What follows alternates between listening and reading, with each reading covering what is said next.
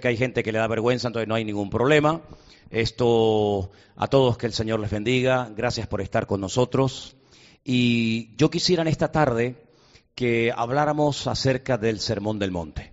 Antes vamos a orar. Cierra tus ojos ahí donde estás, por favor, hermano. Vamos a orar y pedir que en esta tarde la palabra que vamos a hablar, que vamos a compartir, sea pues de bendición. Todos y cada uno de los que estamos aquí podamos verdaderamente disfrutar de este tiempo de, de, comunión con el Señor. Y quisiera pedirle a nuestro hermano Armando, por ejemplo, que nos dirija en oración. Vamos a orar un momentito al Señor para que la palabra que vamos a exponer sea de bendición para todos. Oramos.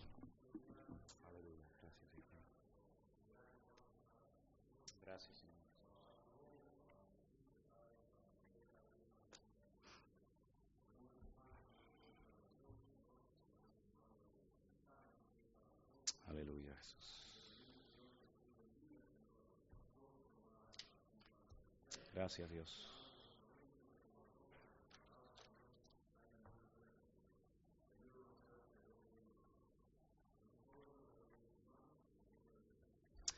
Amén, amén. Vamos al capítulo 5, por favor, del Evangelio según San Mateo. No sé si los niños van a sus clases, ¿sí? ¿Sí? Por favor, los chiquititos pueden ir a la escuela dominical. Los demás nos, nos quedamos aquí. El Sermón del Monte, alguien ha dicho que es la constitución del reino de los cielos. Todo país, todo gobierno tiene unas leyes, unos estatutos, unos principios sobre los cuales teóricamente las leyes que posteriormente se van a aprobar, se van a poner en práctica, se basan. Si ustedes observan lo que el Señor hizo en lo que llamamos el Antiguo Testamento, se van a dar cuenta que es algo muy parecido a lo que hace cuando Él empieza su ministerio. La Biblia dice que había un pueblo llamado Israel, que por circunstancias que todos conocemos estaban oprimidos, estaban esclavizados en un país llamado Egipto, y el Señor milagrosamente, utilizando a un hombre llamado Moisés, saca a esa multitud inmensa de gente, lo lleva a través del desierto y aproximadamente como 50 días después de haber salido de la esclavitud en Egipto, donde por cierto estuvieron más de 400 años, allí al pie de una montaña llamado el monte Sinaí, Dios con voz audible le habla al pueblo. Y Moisés aquel hombre que era, digamos, el pastor de esta inmensa congregación, recibe la palabra de Dios y se la enseña durante toda su vida a esa multitud de personas.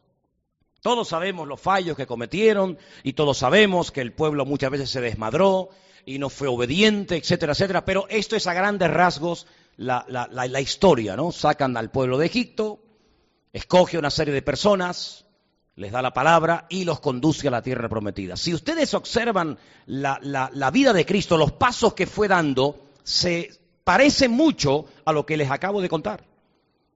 Él lo que hace es, decide venir a este mundo para sacar a una multitud de seres humanos, no de un país llamado Egipto, sino de una condición llamada el pecado, la muerte, la destrucción, pero para llevar a cabo su, función, su ministerio, su llamado, si observan los capítulos anteriores, lo que él hace es que se rodea de gente, llama a personas.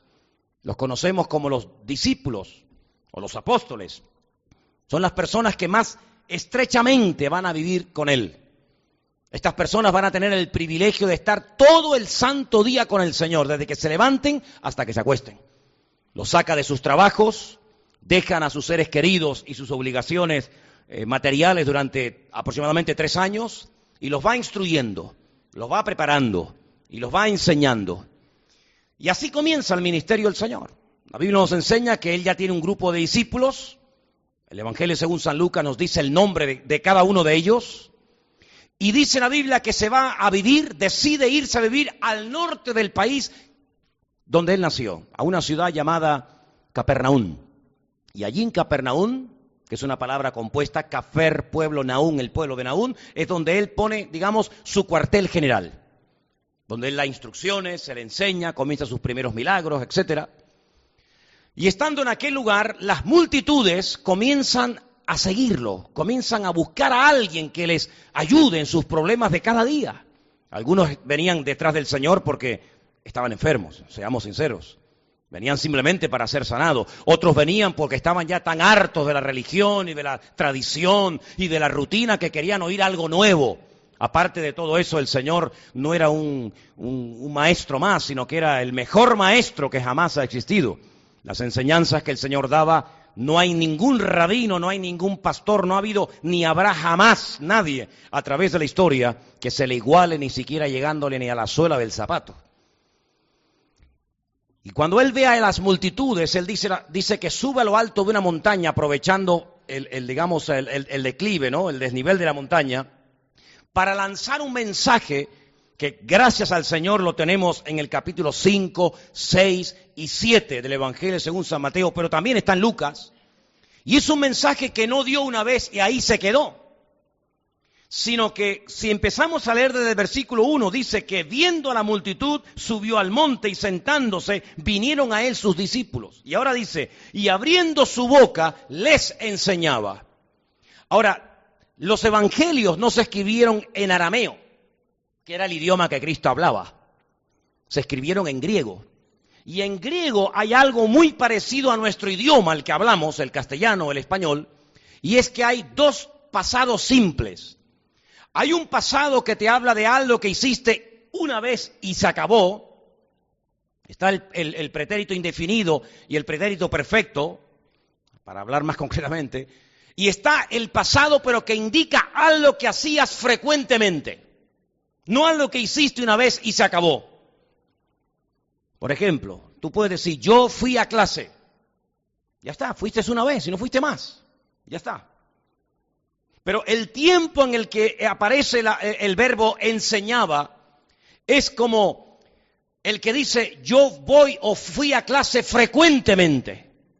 Algo habitual en él, no algo que fui y, y no quise volver a las clases, sino algo que iba continuamente.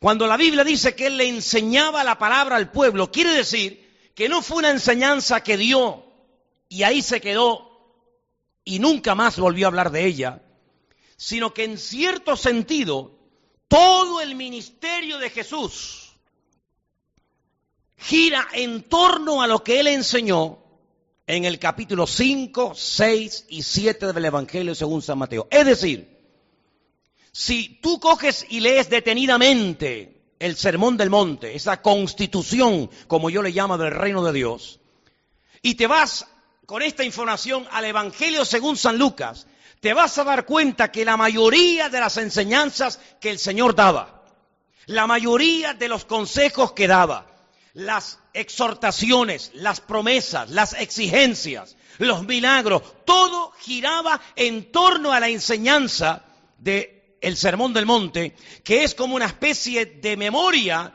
de esencia, de un mensaje comprimido de todo lo que durante tres años el Señor Jesucristo estaría enseñando. Es decir, cuando Él hablaba en el Sermón del Monte de la oración, del ayuno, del perdón, de la familia, etcétera, etcétera, era una enseñanza repetitiva no era algo que enseñaba y si no tienes memoria para recordarla, lo siento por ti, sino que esto que yo les he dado hoy, el sermón del monte, me lo vais a oír repetir veinte mil veces hasta que yo vuelva a la presencia de mi Padre.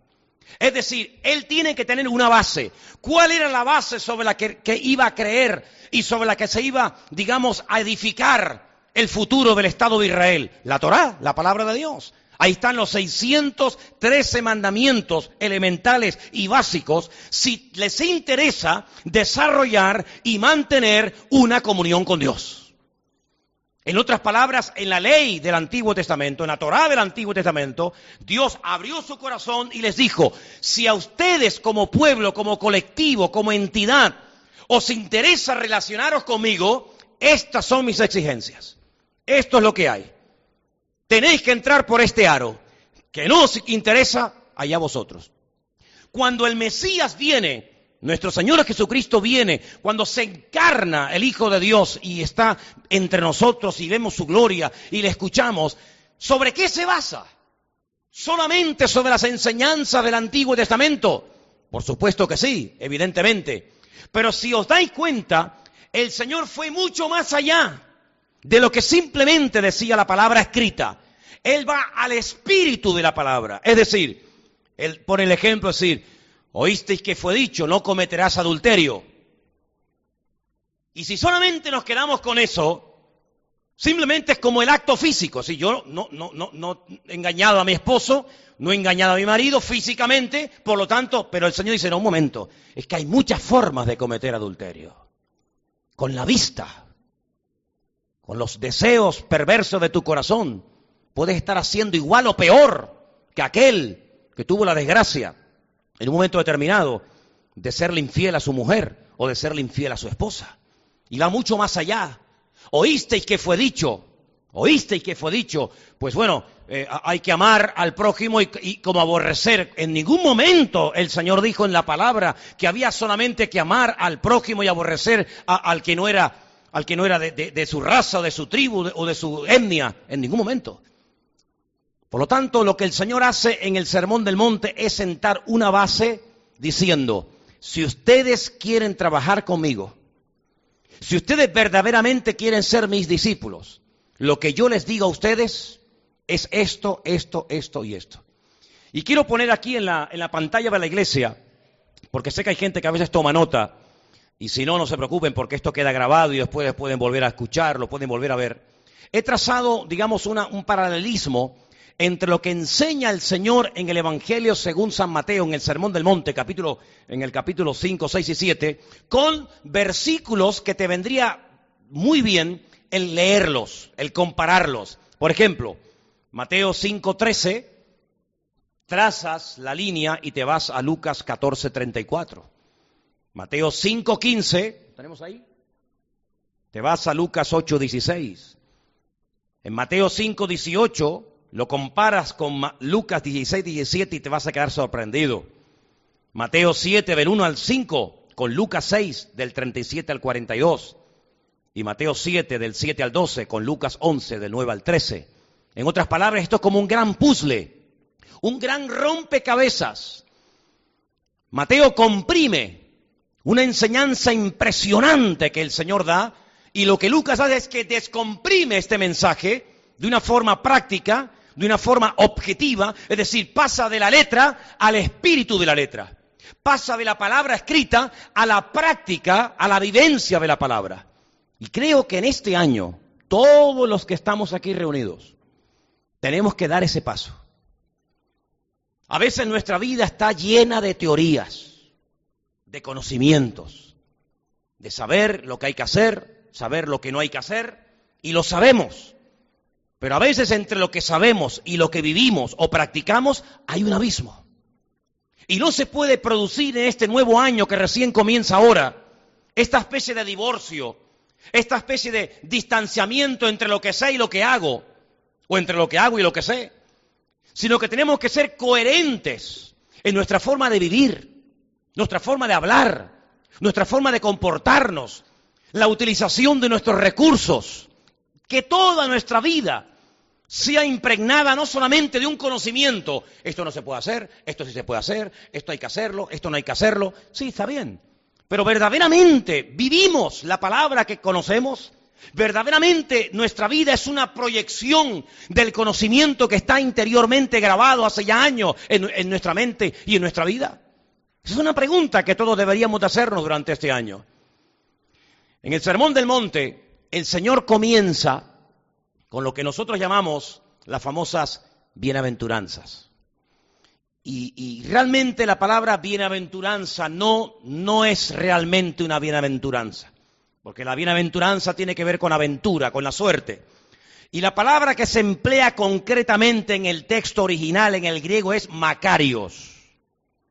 Por ejemplo, los griegos a la isla de Creta la llamaban la Macaria. El adjetivo lo emplean en femenino como diciendo la, hermosa, la bella, la linda. Es una isla que tiene frutas, tiene agua, tiene buen clima, tiene prácticamente de todo. En la mentalidad griega, ellos entendían que el que vivía en aquella isla no tenía que buscar fuera lo que ya tenía dentro. Y ese es muchas veces el error que muchos creyentes veo que cometen. Están siempre como buscando algo, creyendo que les falta algo, cuando la Biblia declara categóricamente que a un hijo de Dios no le falta absolutamente nada, sino que estamos completos en Él. ¿Cuántos dicen amén? ¿Me faltará algo? A mí no. A mí no me falta absolutamente nada. ¿Me faltará más amor de Dios? ¿Me faltará más de su espíritu? El Señor no da las cosas con medida. Somos nosotros los que ponemos medidas.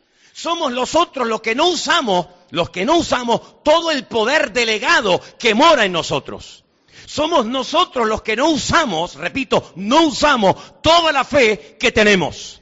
Somos nosotros los que no usamos todo el amor que Dios ha derramado en nosotros el día que le conocimos. ¿Cuánto de amor derramó el Señor en nosotros? ¿Cuánto? Romanos capítulo 5 dice, Él derramó, el amor de Dios ha sido derramado en nuestros corazones por su Espíritu que nos fue dado. Somos nosotros los que limitamos al Señor. Bueno, esto sí se puede, esto es muy difícil, eh, ahora, ahora no es el tiempo, vamos a esperar un poco, déjame pensarlo. somos nosotros los que muchas veces limitamos incluso hasta nuestros hijos. Y limitamos a, hermanos que vienen con una idea o que vienen con, un, corazón entusiasmado de querer hacer algo para el Señor y, y siempre están los típicos que le echan un jarro de agua fría como diciendo, bueno, tienes que orar más, no es el tiempo. Miren hermanos, Vamos a pasar de la teoría a la práctica en este año 2015. Ya hemos oído demasiado, ya sabemos demasiado. Lo que nos falta no es seguir aprendiendo y aprendiendo y aprendiendo, que está muy bien, sino lo que nos falta es pasar de la teoría a la práctica. ¿Cuántos dicen amén? Dígaselo a que está a su lado. Hermano, es tiempo, dígaselo así claro, ¿eh? Es tiempo de pasar de la teoría a la práctica. Porque dicho sea de paso, si sabemos algo, me refiero a la palabra, ¿eh? Si sabemos algo de la escritura y no lo estamos haciendo, ¿cómo se llama esa actitud? ¿Cómo se llama esa actitud? Voy a repetir la pregunta, por si no lo he dicho claro. El que sabe hacer lo bueno y no lo hace, la Biblia dice, la mía dice, es pecado. Muchos han eh, cerrado la vida cristiana en un cúmulo de prohibiciones. Eso no se hace. Eso no se puede tocar. No, no, no vayas allí. No, hables con este. No vayas para allá. Y la vida cristiana para muchos es una vida de, miedos y de prohibiciones. No, venga, no, no, no, no. Pero bueno, yo quiero saber a estas alturas de vida qué es lo que debo hacer, ¿sí o no? Porque gracias a Dios ya sé lo que no se debe hacer. Ya lo sé. Ya sé lo que no se debe hacer. No soy tonto. Ya he leído la Biblia y tú ya también has leído la Biblia. Tú ya sabes que no se puede, pues, pues hacer lo que la Biblia categóricamente prohíbe y no lo prohíbe para complicarte la vida, sino todo lo contrario, para beneficiarte lágrimas y para que no pierdas el tiempo encariñándote y enamorándote y, tu tiempo y tu energía y tu juventud y, etcétera, etcétera, en cosas que a la larga te van a quedar más quebradero de cabeza que otra cosa, aunque no te lo creas. Ya todo eso lo sabemos. Además dice la Biblia que el Espíritu que mora en nosotros nos da testimonio a nuestro espíritu de que ahora somos hijos de Dios. Y hay como una alarma, hay como algo que se despierta, algo como que suena en nuestro interior cuando algo lo estamos haciendo mal. ¿Sí o no? ¿Sí o no? ¿O tú no sientes ni padeces cuando haces un pecado? Porque si tú haces un pecado y no sientes ni padeces, tú no eres cristiana. Tú no eres cristiano. Porque el cristiano cuando peca se siente mal, ¿sí o no? El que no se siente mal cuando peca, ¿quién es? El que no es cristiano, el que no ama a Dios. ¿Por qué me tengo yo que sentir mal cuando adultero? ¿Por qué? ¿Por qué me tengo yo que sentir mal cuando miento? ¿Por qué me tengo yo que sentir mal cuando robo? ¿Por qué? Si no hay temor de Dios, como dice la Biblia, comamos y bebamos, que mañana moriremos. Pero cuando por encima de tu cabeza tú entiendes que hay un Dios que te ama, un Dios que dio su vida por ti, y un Dios que te da su palabra como un mapa para que tú sepas llevar una vida correcta en esta vida, tú ya no pecas por temor, sino no pecas porque le amas y porque no quieres ofenderle y porque no quieres que el Señor se lleve una desilusión contigo, como muchas veces tú dices que te has llevado de otras personas que te han fallado. Pues lo mismo que tú dices que te has llevado una desilusión o un desengaño con alguna persona, que no se lo lleve el Señor con nuestras actitudes. ¿Cuántos dicen amén? Así que, amados, el Señor cuando comienza a predicar el Sermón del Monte no promete nada. No son profecías lo que el Señor trae. Por ejemplo, cuando dice, bienaventurados los pobres en espíritu, porque de ellos es. No dije será. Las bienaventuranzas son declaraciones de cosas concretas y puntuales, son afirmaciones gozosas de mi estado presente. Dios, qué bien me salió, ¿eh? De verdad, ¿eh? Qué bien me salió esa frase, ¿eh? Para la gloria de Dios lo digo. Las bienaventuranzas son afirmaciones de mi estado presente en Cristo. Es decir, si yo leo aquí, dice, bienaventurados los pobres en espíritu, porque de ellos ya es el reino de los cielos. Yo ya he sido consolado, yo ya, he recibido mi bendición, yo ya he sido saciado, yo he recibido misericordia, Dios ha limpiado mi corazón, yo ya soy hijo de Dios. En otras palabras, las bienaventuranzas no son lo que yo voy a hacer en el futuro, sino lo que soy ahora. ¿Tú tienes paz o vas a tener paz? Yo tengo paz ahora mismo en el Señor. ¿Tus pecados van a ser perdonados o ya han sido perdonados? ¿Dios te va a animar o tú ya estás animado? ¿Dios te va a bendecir o tú ya estás siendo bendecido?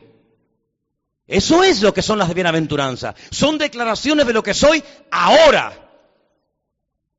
Y por eso es muy importante que tú desde los primeros días del año comiences a declarar lo que tú eres y lo que tú ya tienes en el Señor. Porque si no, vivirás con una permanente y constante insatisfacción. Y por eso hay personas que están, como yo decía una vez a unos, como los atenienses. ¿Os acordáis lo que dice el libro de los Hechos sobre cómo eran los atenienses cuando Pablo fue a predicarles? ¿Se acuerdan? Poca Biblia veo yo que hay aquí, ¿eh? algunos pregunto cosas y dicen, ¿eh? ¿Los aquí, los atequín?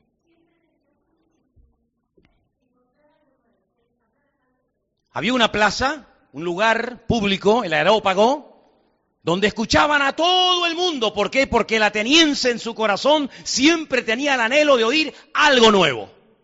Claro, Pablo llega por allí y les dice, ¿saben? Hoy me he dado una vuelta por vuestra ciudad y he observado que sois gente tremendamente religiosa. Fíjate los griegos, ¿eh? Eran muy religiosos, los inventores de la democracia, los padres de la filosofía, los padres del culto al cuerpo, de las olimpiadas, eran muy religiosos.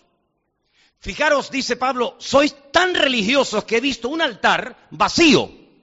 No había una estatua, no, era ni un hombre ni una mujer, sino estaba vacío. Pero me llamó la atención una inscripción en el pie del altar que decía al Dios no conocido. Es decir, que os atrevéis a adorar a los dioses o al Dios que no conocéis. Y Pablo utiliza como, plataforma de su enseñanza, de su discurso, esta frase de, yo os vengo hoy aquí a hablar del Dios que ustedes no conocen, pero que yo sí conozco perfectamente. Ese Dios que ustedes no conocen es el creador del cielo y de la tierra. Y comienza un discurso impresionante y termina hablando de la resurrección y de todo lo que él creía y al final le dijeron, vale, ya terminaste, muy bien, venga, ahora que venga otro. En otras palabras, ellos no aceptaban que lo que su alma estaba anhelando tener, ya lo tenían. Pero sin embargo lo descartaron como diciendo, bueno, está muy interesante lo que ha dicho este hombre, son palabras nuevas, tal vez es un Dios nuevo que no conocíamos, pero vamos a seguir y a seguir y a seguir buscando. Yo puedo dar testimonio públicamente que cuando conocí a Cristo como mi Señor y mi Salvador personal, ya no tuve que buscar nada más, porque en Cristo mi alma está más que satisfecha y estoy plenamente desarrollado, no por lo que hago, sino por lo que soy. ¿Y qué es lo que soy? lo que dice la Biblia. Hijo de Dios, sal de la tierra, luz del mundo, real sacerdocio, nación santa, pueblo adquirido por Dios, etcétera, etcétera, etcétera. Hasta que tú no te creas lo que la Biblia dice de tu vida, tú no levantarás cabeza. Porque la insatisfacción viene de una falta de identidad. Por eso hay gente que busca la identidad en un cantante. Por eso hay gente que busca la identidad en, alguien famoso, porque hay una insatisfacción, hay un vacío, una, autoestima tan baja que lo que le digan le afecta a veces para bien y a veces para mal. Y en la vida, como cristiano, como creyente, te vas a encontrar muchas veces con personas que te van a amar y con personas que te van a odiar. ¿Sí o no? ¿Se encontraron así algunos el año, el año pasado? Te vas a encontrar con gente que va a estar de acuerdo con lo que tú dices y con gente que dice, tú estás loca, tú, no sabes lo que estás diciendo. Pero no te puedes, hermano, subir a la parra, permíteme la expresión, cuando te, cuando te aplauden y, están todos de acuerdo contigo y te sonrían, ni puedes estar en el infierno tirado por el suelo, arrastrándote como una lagartija, cuando alguien te critique, te calumnie o diga algo de ti. ¿Por qué? Porque el que está en ti es mayor que el que viene contra ti. Y mi identidad no viene de lo que me dicen, mi identidad viene de lo que mi Dios ha dicho en su palabra que soy. Y soy un hijo de Dios. ¿Cuántos dicen amén? Así que, amados hermanos, el Sermón del Monte le da identidad, le da base a los discípulos y a los creyentes para que no vayan por la vida inventándose cosas. Una de las cosas que hace el Señor en la vida de sus discípulos y en la vida de todos y cada uno de los hijos de Dios que le amamos y le honramos, es quitarnos los miedos, ¿sí o no? Hay gente que va por la vida y están llenos de miedos. Miedo a, no sé, a perder la salud. Miedo a lo que le digan. Miedo a que el marido se vaya o la mujer se vaya. Miedo a que el hijo no sé qué. Miedo. Dice la Biblia que el perfecto amor echa fuera todo temor. Hay gente que tiene una dependencia tremendamente emocional con personas. Y si esa dependencia que tienen la tuvieran con el Señor, qué diferentes serían sus vidas. ¿Por qué, por ejemplo, pensáis que a personas que el Señor quería usar tremendamente lo que hace es cortarle todo vínculo emocional, todo, todo nexo con cualquier persona que en un momento determinado te pueda proporcionar una estabilidad en la vida. ¿Por qué? Para que aprendan a depender de mí. Abraham le dice, sal.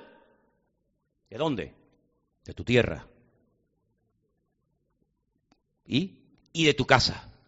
Deja la familia, deja la tierra, deja tus costumbres, deja tu cultura y sal por fe. Y Abraham comenzó a desarrollar una relación de intimidad con Dios, que como vimos el domingo pasado, sin Biblia, sin iglesia, sin pastor, él llegó a entender a Dios y a honrar a Dios y a servir a Dios y, a llegar a ser amigo de Dios porque se enyugó, se unió con Dios de tal manera, con tal profundidad, que él no necesitaba Biblia, no necesitaba de culto, no necesitaba de un rabino, de un maestro, de un, de un, de un sabio, de un pastor, sino que él ya dependía de Dios de tal manera que él era capaz de cumplir órdenes totalmente incoherentes, aparentemente, siempre y cuando esas órdenes vinieran del corazón de Dios. Porque hay gente hoy en día que viven con esa inseguridad. ¿Será de Dios? ¿No será de Dios? ¿Me lo estaré inventando yo? ¿Y si me equivoco? ¿Y si no es de Dios? ¿Y si resulta que era verdad y es mentira? Porque no tienen una, una estabilidad en Cristo. Porque emocionalmente están desequilibrados. Porque no tienen raíces profundas en el Señor. Y una de las cosas que en este año 2015 todos tenemos que tener es que nuestra dependencia no puede ser de papá, de mamá, del pastor, del hermano, de fulano, sino tenemos que ser dependientes solo de nuestro Dios. ¿Cuántos dicen amén? Y hay gente que no lo entiende. Hay gente que no entienden que la vida cristiana no se vive de la manita de otra persona, sino que al cielo vamos a entrar, como dijo alguien, en fila india, individualmente, nuestra relación delante del Señor. Y por eso, amados hermanos, las bienaventuranzas no son promesas, las bienaventuranzas no son profecías, las bienaventuranzas, como dije hace un instante, son declaraciones son afirmaciones contundentes de mi estado actual con Dios. ¿Cuántos de los que están aquí en esta noche, cuántos de los que estáis aquí sentados escuchando esta enseñanza, esta palabra, tenéis claro que del único que se puede depender en esta vida es del Señor. ¿Cuántos lo saben? ¿Sí? Manténla levantada que quiero verla. ¿Tú vas a depender solamente del Señor? ¿Sí? Pues tienes que comenzar a entrenarte y acostumbrar a tu carne a que eso verdaderamente pase de una mano levantada un domingo a la tarde aquí a una realidad durante todos los días de este año. ¿De quién dependes tú? ¿De quién dependes? No me hace falta que me respondan. Son preguntas que tú te tienes que responder a ti mismo. A mí no me tenés que responder. ¿De quién dependes tú? ¿De papá? ¿De mamá? Pues comienza a cortar el cordón umbilical, que ya va siendo hora. Comienza a acercarte más al Señor. Comienza más a morir a ti mismo para que Él pueda vivir en ti. ¿De quién dependes? Hay gente que si la madre no lo levanta por la mañana son incapaces de levantarse. Incapaces.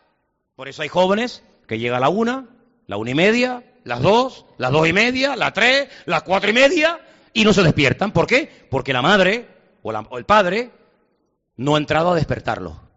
¿Cuándo se levanta la niña? ¿Cuándo se levanta el niño? Cuando viene el padre o cuando viene la madre y le dice o te levanta o te tira un cubo de agua fría encima, o te levanta o yo qué sé. Ahí se levanta. Eso tienes que romperlo este año. Tú tienes que comenzar a ir en contra de lo que a lo mejor durante años has hecho en tu vida y no depender de una persona, no depender de papá, de mamá, porque papá y mamá no te van a durar toda la vida. Es más, a Abraham el Señor le dijo, déjalo. Hay personas que no saben caminar solas porque sin querer las hemos atrofiado. Dígalo conmigo. Hay personas que no saben caminar solas porque las hemos atrofiado. Hay hijas que no saben hacer ni un huevo frito. ¿Por qué? Porque, porque tú no le dejas. No, no, deja que yo te lo hago. La madre dice, ¿qué quieres cenar esta noche? La niña tiene 40 años. Y la madre le pregunta, ¿qué quieres cenar esta noche? Es al revés. Eres tú la que le tienes que preguntar a tu madre, mamá, ¿en qué te puedo yo servir en esta noche?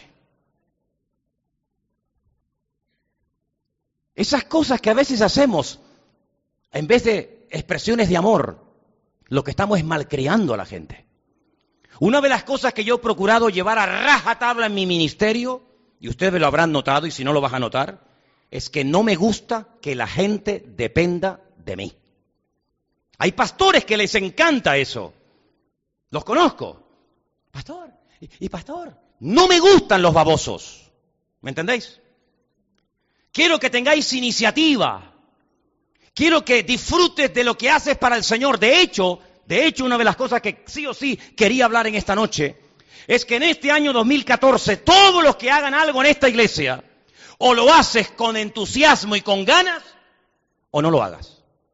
Las maestras de la escuela dominical, que ahora deben estar por ahí adentro, ya se lo diré a ellas, tienen que decir, Dios mío, qué maravilla poder llegar el domingo al culto y poderme llevar un grupito de niños. Me da igual si son uno, dos, veinte o treinta, me da igual. Y poder ir a una clase y tenerlos conmigo y enseñar. Tienes que disfrutar toda la semana soñando, preparando juegos y, y cosas para que puedas entusiasmar a esas criaturas. Los que suben aquí tienen que matarse por estar aquí conmigo en la alabanza. ¿Sí o no? Yo cuando me convertí al principio decía, Dios mío, yo quiero estar ahí tocando y no tocaba nada. Y el pastor me dijo, sí, pues lo primero que tienes que hacer es tocar un instrumento. Y me compré una guitarra. Y me puso ahí sentado. Mira, cuando este ponga la nota, tú fíjate en él. Y yo las ponía al revés. En vez del dedo arriba, la ponía abajo, porque como no miraba bien, el que está en la puerta tiene que estar gozoso decir, Dios mío, qué maravilla poder estar hoy de ujier, poder estar hoy de portero en la iglesia, dando la bienvenida. El único que tiene el honor y el privilegio de saludar a todos los que entran y a todos los que salen, que no lo tengo ni yo. Porque muchas veces termino un culto y digo, ay, no saludé a fulano, quería saludar a esta hermana, pero me, agarran aquí, me, hacen aquí el, escudo antimisiles y no me dejan pasar ni del pasillo. Todos los que hagamos algo este año, algo en la iglesia, tenemos que hacerlo con entusiasmo, ¿sí o no, hermanos? Uy, gloria a Dios, me han pedido que recoja la ofrenda. ¡Qué pasada! ¡Qué gloria poder recoger la ofrenda hoy en mi iglesia! ¡Qué pasada que hoy me han dicho que, que venga a barrer la iglesia! La voy a dejar como los chorros del oro. Yo quiero rodearme este año de dos tipos de personas.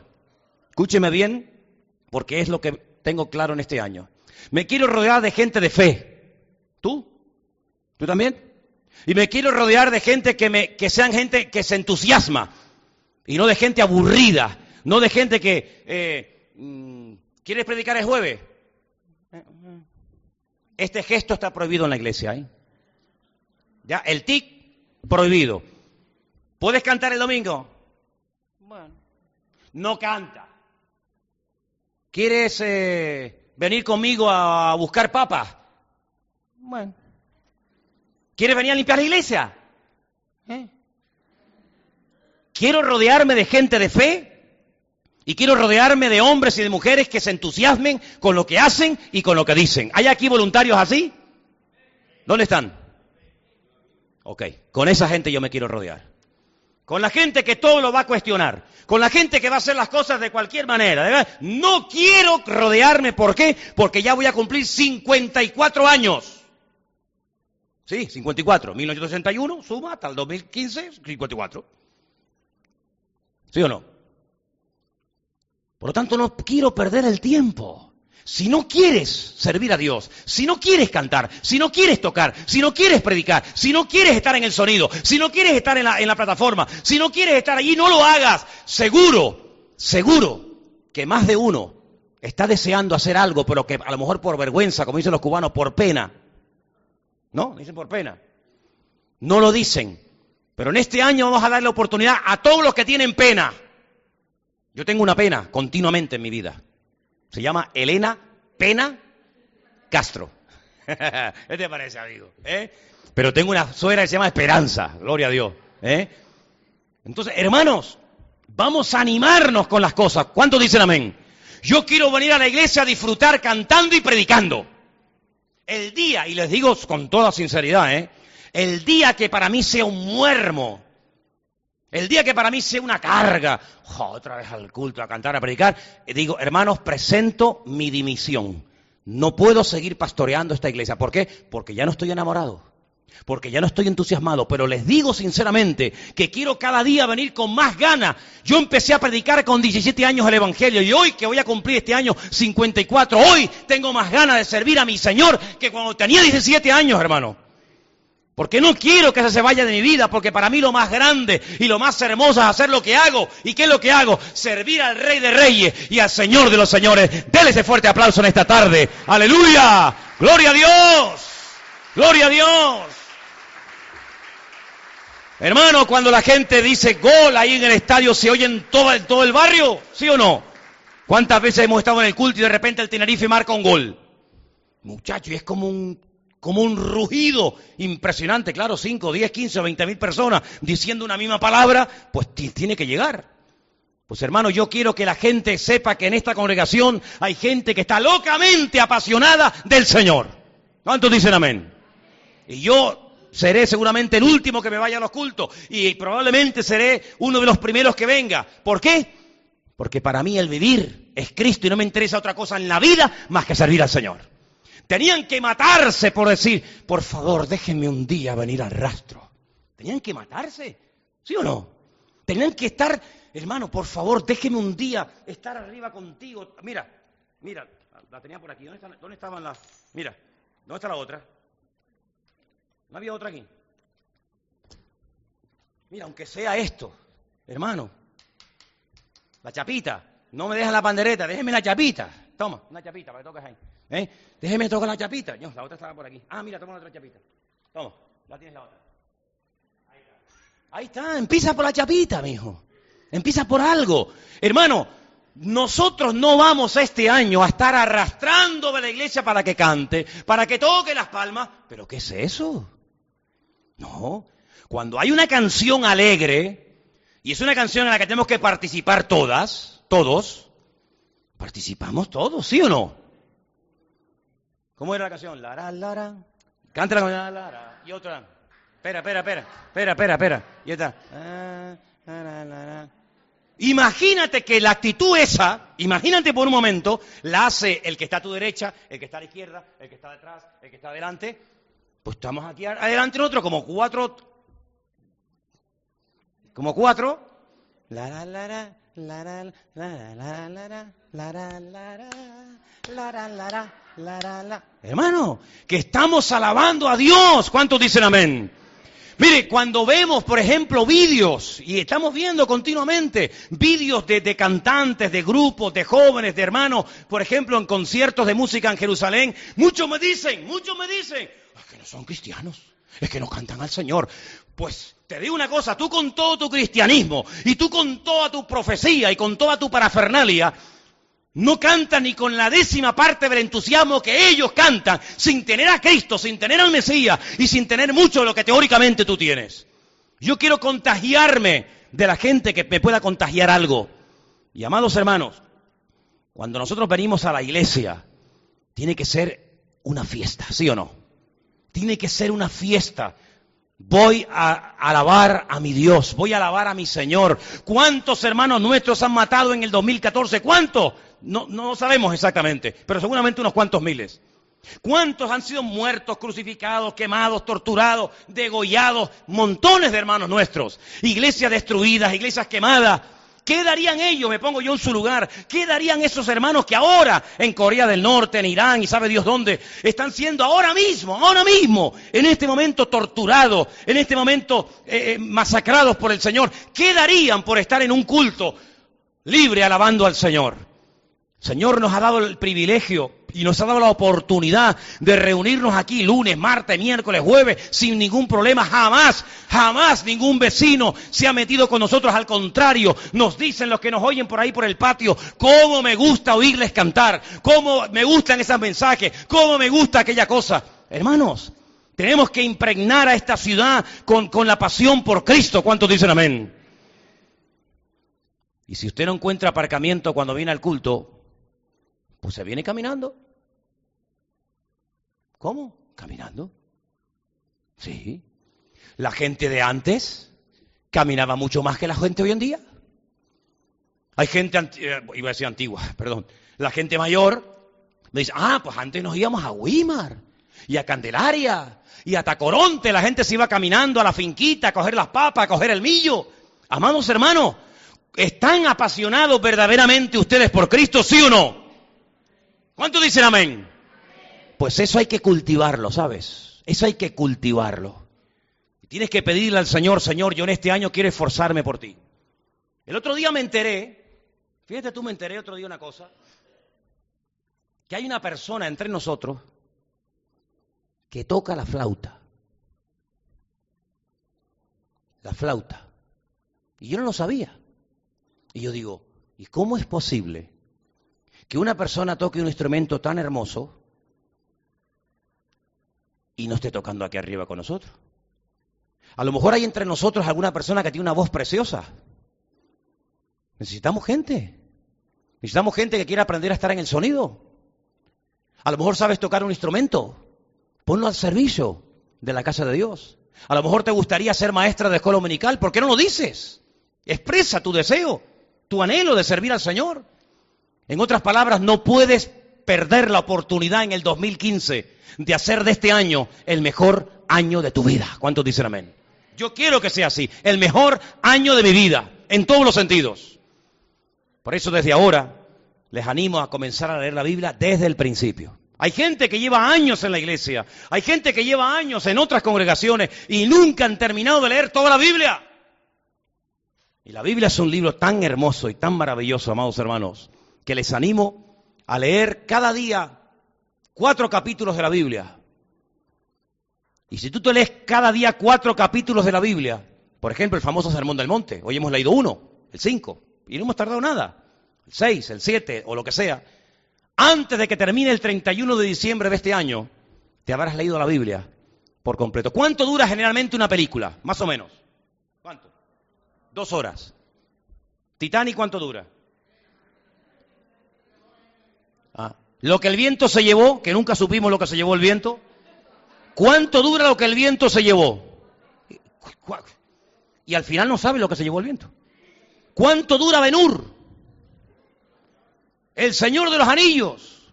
Hermanos, son películas eternas. Y luego está, no, parte 1, parte 2 y parte 3. Y se está grabando la 4. Y la gente se las come. Y tú dices, me he comido ya dos, tres películas ¿Y cómo es posible que no hayas tenido tiempo ni para leer un capítulo de la Biblia al día? Los que estáis casados, esposas, exigirle a vuestros maridos este año que lean la Biblia completa. Así que prepárate, amigo. Esposas, le pido a todos los varones, a todos los hombres que están casados aquí, que le exijan a sus mujeres que durante este año lean la Biblia completa, de tapa a tapa, de Génesis al Apocalipsis.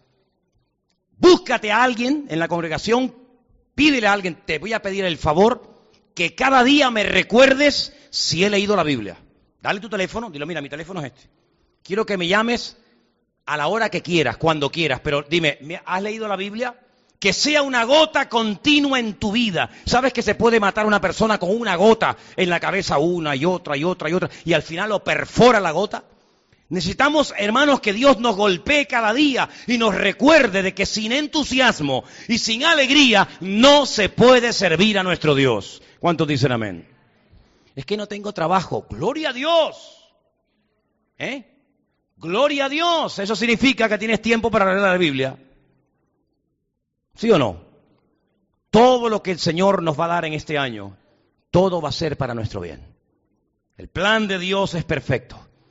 Y la escritura termina diciendo, gozaos y alegraos, porque vuestro galardón es grande en los cielos, porque así también dice la Biblia que persiguieron a los profetas que fueron antes de vosotros. Nosotros somos, hermano, un eslabón más en una inmensa cadena que viene desde el principio de los tiempos. Pero déjame que te, te diga algo y termino. Comienza a desprenderte de peso que no te sirve para avanzar en el Señor.